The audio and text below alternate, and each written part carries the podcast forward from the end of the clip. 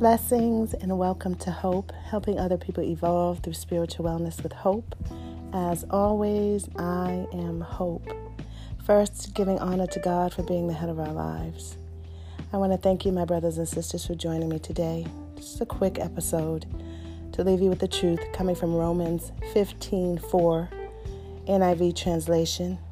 And the truth reads For everything that was written in the past was written to teach us so that through the endurance taught in the scripture and the encouragement they provide, we might have hope.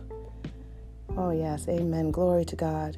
For everything that was written in the past was written to teach us, so that through the endurance taught in the scriptures and the encouragement they provide, we might have hope.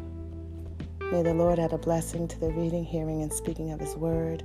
I plead the blood of Jesus over you, my brothers and sisters.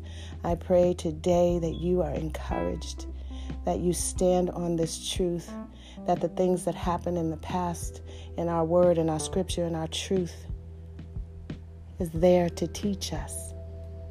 So obey the truth, walk in His will. Although the struggle is real, and it's almost every day. We already have the victory. Live and walk in your victory. That is my prayer for you, my brothers and sisters. That is my declaration over your life. That is God's promise, promise most importantly.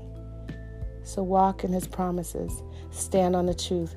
Fight the enemy with God's truth the way Jesus did. Know that you are more than enough.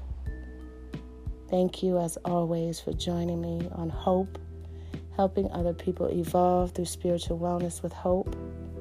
As always, I am hope. I love you. I believe in you.